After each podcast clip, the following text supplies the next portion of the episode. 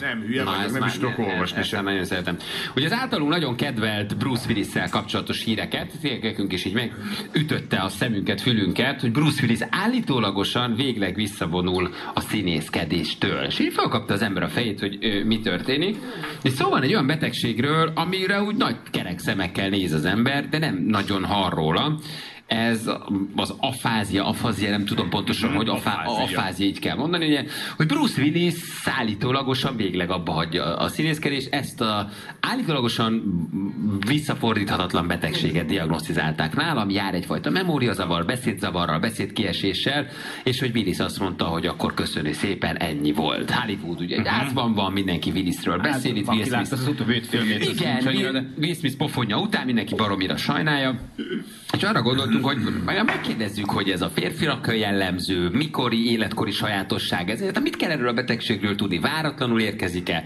Örökletes? Hogy van? A, ugye amikor mindig egy nagy hollywoodi sztár így beteg lesz, akkor hirtelen arra a, a betegségre összpontosul egy nagyobb figyelem, vagy akár Magyarországon egy színész, egy közszereplő valamilyen betegség van. Szemben akkor az emberek úgy kicsit úgy elkezdik körbe kérdezni, hogy mi ez. Mi ez? Persze, hát nyilván miért kapja el? Fény, kíváncsi lesz hogy mi történt. Hogy, hogy mégis, mégis mi történhet. Igen.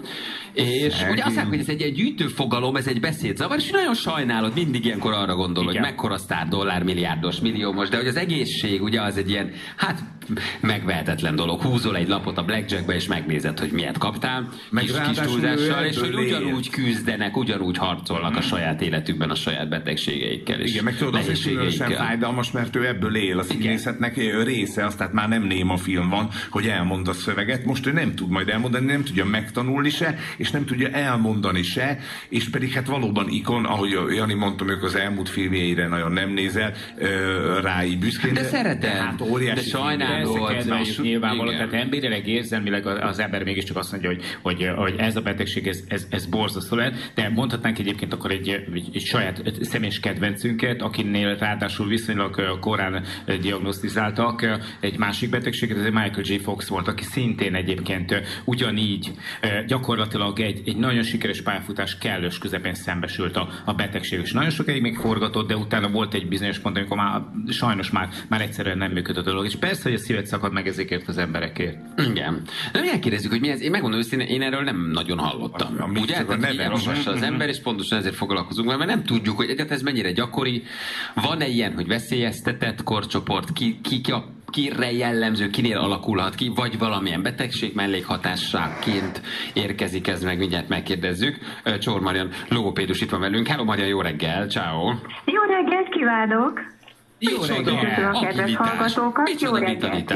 Jó reggel! Az az energia. Igen. Marian, micsoda energiával jelentkezett ebben állunk ezen a csúnya eső Köszönjük napon. szépen! Afázia, jól mondjuk így mondják, ugye? Itt találgattuk. Így van, így van, afázia. Ez egy nyelvi zavar, ami kapcsolódhat a strokehoz, balesethez, agydaganathoz, egyéb betegségek következményében kialakult kommunikációs zavart jelent. Tehát akkor a Willisnek lehet, hogy történt valami közben, amiről nem tudunk, akár egy stroke, vagy bármilyen egészségügyi zavar, aminek ez egyfajta mellékhatása. Tehát akkor ez magától nem jön? Igen, ez, ez társul, tehát valamihez társul, valamilyen betegséghez, történéshez, agyi történéshez társuló kommunikációs nyelvi szavar. Az mit jelent, hogy elfelejtek beszélni? Vagy leépül a beszédkészségem? Vagy mondjuk memóriazavarom lesz? Vagy nem találom a szavakat? Na, ez egy nagyon-nagyon összetett kérdés.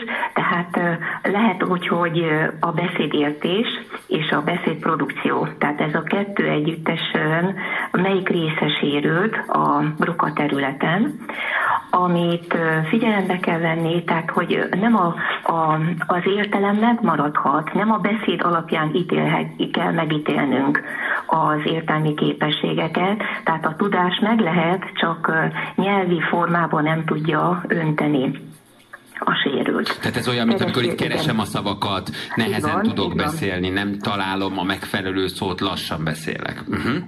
Mint Balázs reggel hatkor. Mint én reggel hatkor fél hétig, igen. Na most az is fölmerült itt a hírrel kapcsolatban, okay. hogy szöveg, szöveg tanulási problémái is már vannak, vagy lesznek, tehát akkor viszont az ugye feltételezi, hogy, hogy valami értelmi képesség romlás van, hogy nem tud megtanulni egy szöveget. Nem igazán, tehát ez ilyen sok apró részletekből tevődik össze, tehát a kognitív képességekre, a figyelem, memória, ö, olvasás, írás, számolás, beszéd, tehát ez egy ilyen nagy ö, buborék, és ebből egy-egy kis szeletnek a súlyossága attól függ, hogy az érintett terület ö, sérülése mennyire terjed ki. Tehát nem lehet egyértelműen igen Aha. egy dologra ráhúzni. Az, az, az meg, hogy visszafordíthatatlan a víz esetében van ilyen, vagy kellő munkával, gyakorlással, akarással ez akár lassítható, vagy visszafordítható? Pontosan visszafordítható, tehát a, a rehabilitáció csodákra képes a beteg akarata, hozzáállása és a, a terápiás tím, tehát a neurológusok, a pszichológus, a logopédus, az ergoterapok közös munkájának az eredménye. Ezt úgy kell elképzelni, mint egy maratonfutás, hogy kitartó vagyok, akarom, és soha nem adom fel. Arra jól emlékszem, vagy azt jól kötöm össze, de lehet, hogy rosszul, hogy a, hogy a sztrókja után a kulkának is valami hasonlója volt szegénynek, aki aztán elképesztő energiával odáig jutott, hogy újra szerepeket tudott vállalni. Um, ha, hasonlóan ebben a betegségben szenved, hogy ez volt a mellékhatás? Igen. Igen, hasonló volt, és nagyon-nagyon kell hangsúlyozni, hogy az érintett beteg mennyire akar, tehát az akaraterő, mennyire részes a terápiának, de nem szabad elfelejteni a sérülés mértékét. Hogy milyen területekre terjed ki, érinte a nagy mozgást, kis mozgást, és egy nagyon-nagyon fontos ebben az afázia történetben az, hogy egy tanult képesség elvesztéséről van szó. Tehát ők már tudtak valamit, és annak a hibája vagy csorbulását kell elszenvedni, és valamit, amit elvesztettünk, újra kell felépíteni. Ez borzasztóan nem, nehéz lehet, hogy meg, hogy közben ki akarom magam fejezni, mondani akarok valamit, érzelmeim vannak, gondolataim vannak, de egész egyszerűen olyat vesztek el, amit tudtam, és ami könnyen és hétköznapian és teljesen magától értetődőnek ment. Ilyenkor mi történik mondjuk egy logopédussal? Elmegyek mondjuk, mondjuk Marianhoz, és akkor újra elkezdünk A betűket formázni, B betűket, szavakat mondunk, olvasunk, hogy, hogy épül fel a terápia?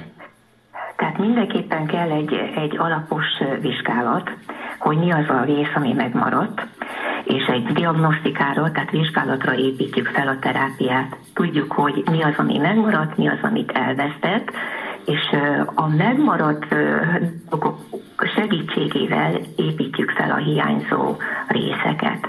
Nagyon fontos az időtényező, minél hamarabb. Tehát rögtön akut állapotban már a beteg ágyánál, a neurológiai osztályon találkozok a beteggel, és kontaktusba kerülünk már rögtön ott, hogy, hogy mennyire tudom bevonni, és utána szépen építjük fel az egész nyelvi terápiát. A tapasztalat az, hogy van, aki újra folyékonyan beszél ezután, ha mondjuk meggyógyult? Így van, tényleg? igen, igen, tényleg, és teljesen olyan is van, aki tudja a munkáját folytatni.